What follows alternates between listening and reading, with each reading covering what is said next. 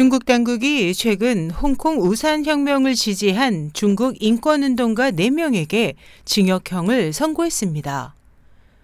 9일 미국 자유아시아 방송 등에 따르면 중국 광둥성 광저우 중급 인민법원은 전날 우산혁명을 공개적으로 지지한 인권운동가 쉐인페이와 왕모에게 국가 권력 전복 선동죄를 적용해 각각 징역 4년 6개월형을 선고했습니다.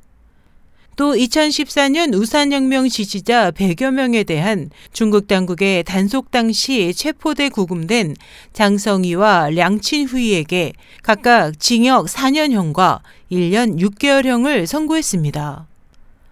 RFA는 변호인을 인용해 셰인페이가 법원에 출두하면서 민주적 중국 건설, 공산당 타도 등 구호를 외쳤다면서 그로 인해 그의 진술이 도중에 차단되고 다른 피고인들의 진술이 금지돼 심리가 20분 만에 끝났다고 설명했습니다.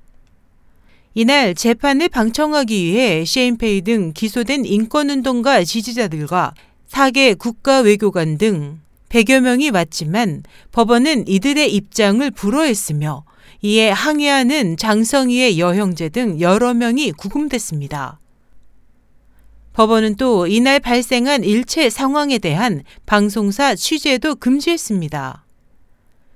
중국 당국은 재판 하루 전인 7일 쉐인페이 등을 지지하는 이들을 구금하거나 가택 연금하고 외지에서 온 지지자들을 고향으로 강제 귀양시켰습니다. 이번 판결에 대해 셰원페이와 왕모는 항소 의사를 밝혔습니다.